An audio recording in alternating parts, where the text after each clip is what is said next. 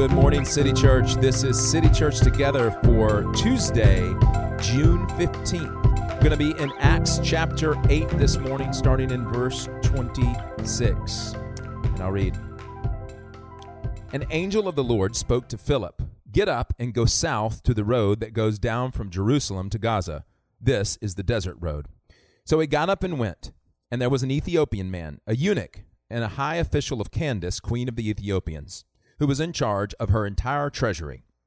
He had come to worship in Jerusalem and was sitting in his chariot on his way home reading the prophet Isaiah aloud.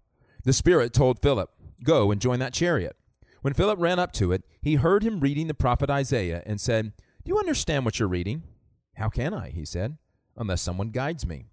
So he invited Philip to come up and sit with him.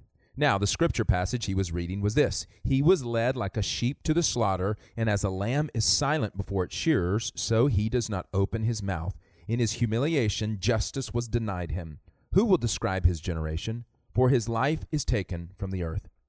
The eunuch said to Philip, I ask you, who is this prophet saying this about, himself or someone else?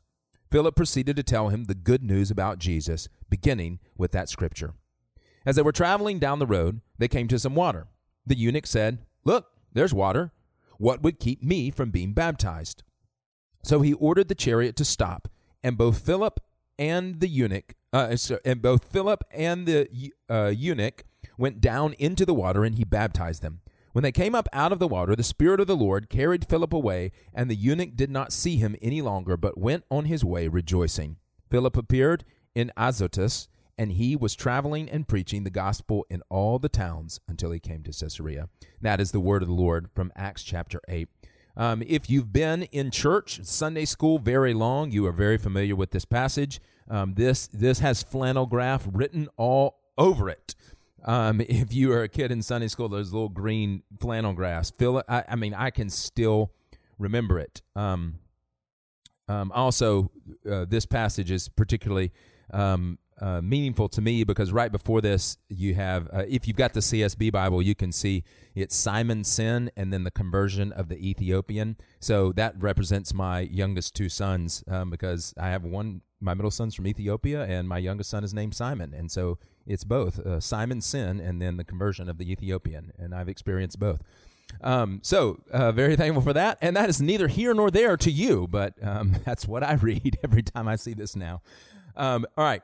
Uh, but it is true, your life experiences affect the way you see Scripture, and that is a really lame example of it. Um, all right, let's talk about uh, a Hear Journal through this. Um, uh, the idea that I'd like to highlight in this passage that we just read is um, what happens here uh, to this Ethiopian official. Um, I I can and have preached sermons on this. I'm going to try not to do that today because there's lots of good stuff in there. Um, but what I do want you to notice is the fact that this um, this eunuch, this Ethiopian eunuch, um, who was actually very influential and had the charge over lots of resources. He obviously, you know, works for the Queen of Ethiopia and has charge over all of her uh, all of her treasury, so all the gold and the money and such.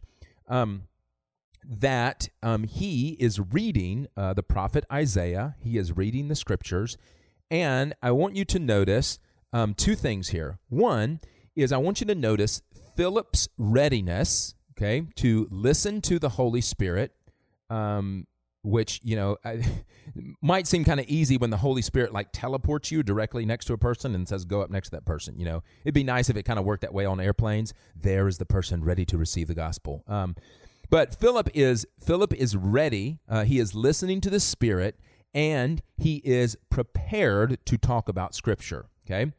The Ethiopian is eager to do the next right thing. Okay, so those are the two things that I want to highlight. The Ethiopian is open and eager to do the next right thing. Philip is open and eager to listen to the Spirit, and he is ready um, to share with this Ethiopian. So you'll notice that this Ethiopian is reading this passage of Isaiah, and I love the verse um, in verse, um, let's see. Uh,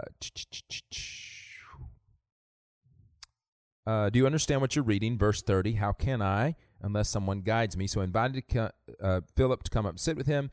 uh, the scripture passage was from Isaiah. Ah, verse 35. Philip proceeded to tell him the good news about Jesus, beginning with that scripture. In other words, what Philip does here, um, in now the explanation, what Philip does here is he he doesn't say um, I'm not familiar with that scripture, but if you'll turn over to Romans, which wasn't written yet, but or if you'll turn if you'll turn to this, uh, if you'll take this four spiritual laws booklet, or um, oh, you would like to talk about Jesus, I'd like to tell you my personal testimony experience with Jesus. Okay, all that's are fine.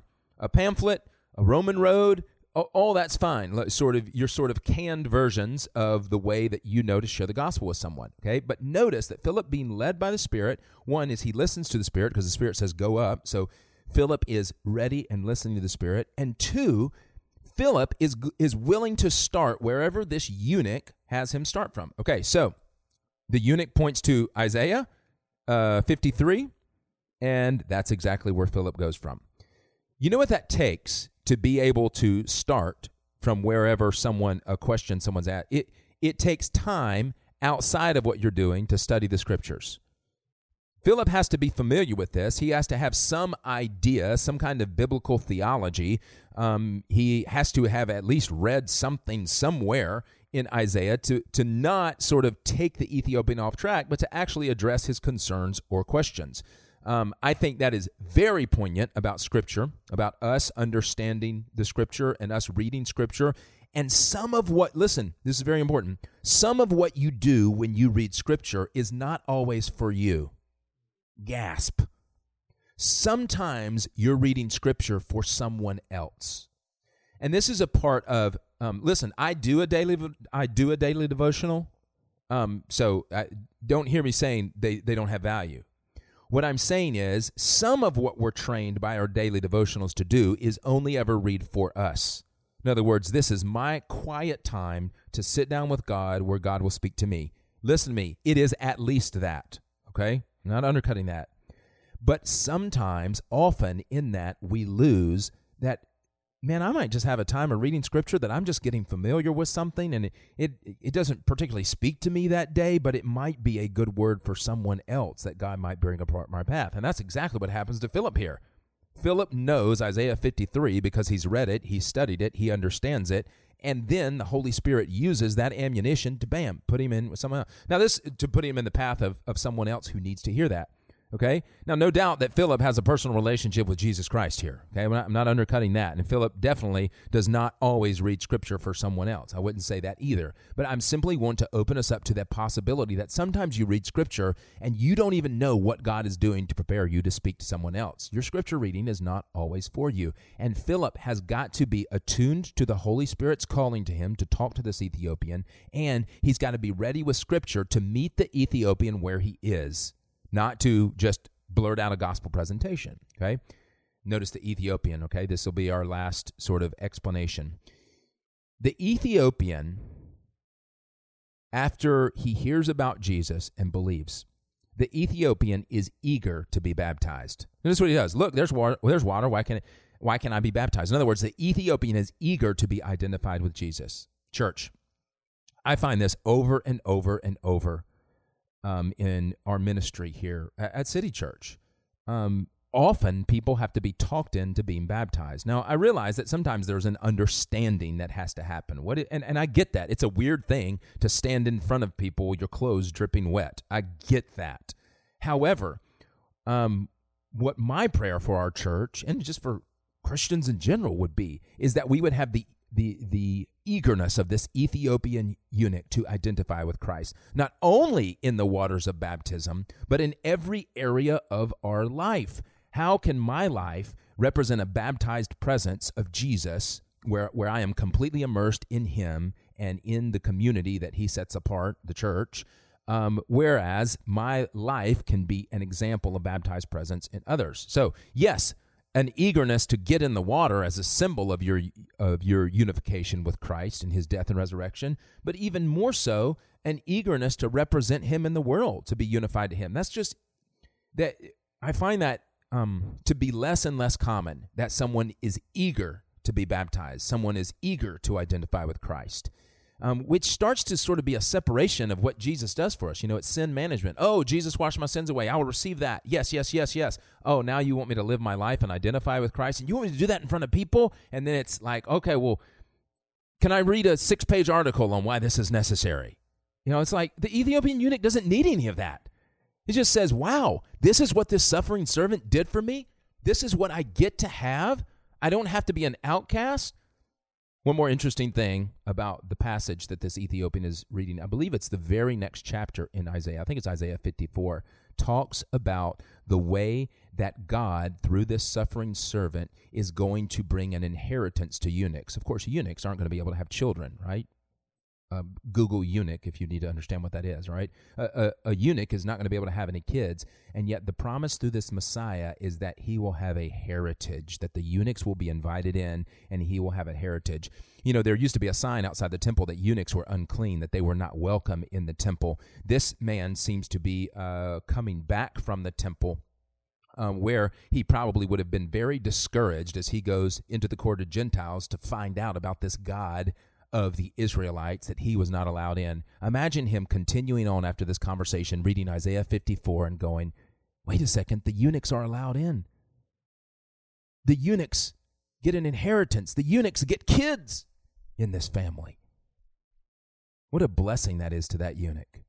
Where he had been shut out, he has now, by the Spirit of God and by one of God's people, Philip, listening to the Holy Spirit, being familiar with the Scripture, could lead him right into that. Of course, he's eager to be baptized. Of course, he's eager to be united to Christ. Our application is this one, let's listen to the Spirit more. Let's listen to him all the time.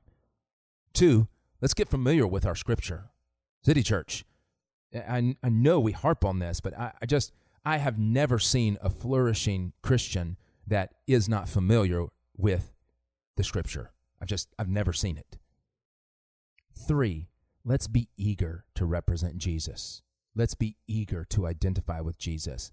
And let's like let's not put off obedience. Maybe this you today. Maybe you've never been baptized or maybe you know that Jesus is calling you to be baptized. You've just been dragging your feet.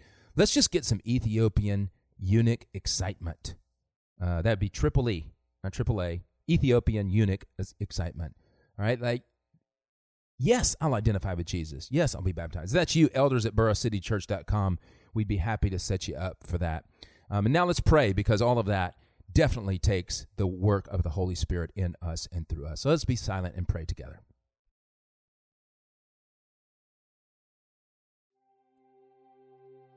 Our Father, we often turn off the voice of the Spirit, or not turn him off, we just shut him out. We, we put in our spiritual earplugs so that we can go on about our day. I imagine Philip had some things to get to that day before he was spirited away um, to to next door to this Ethiopian eunuch's chariot.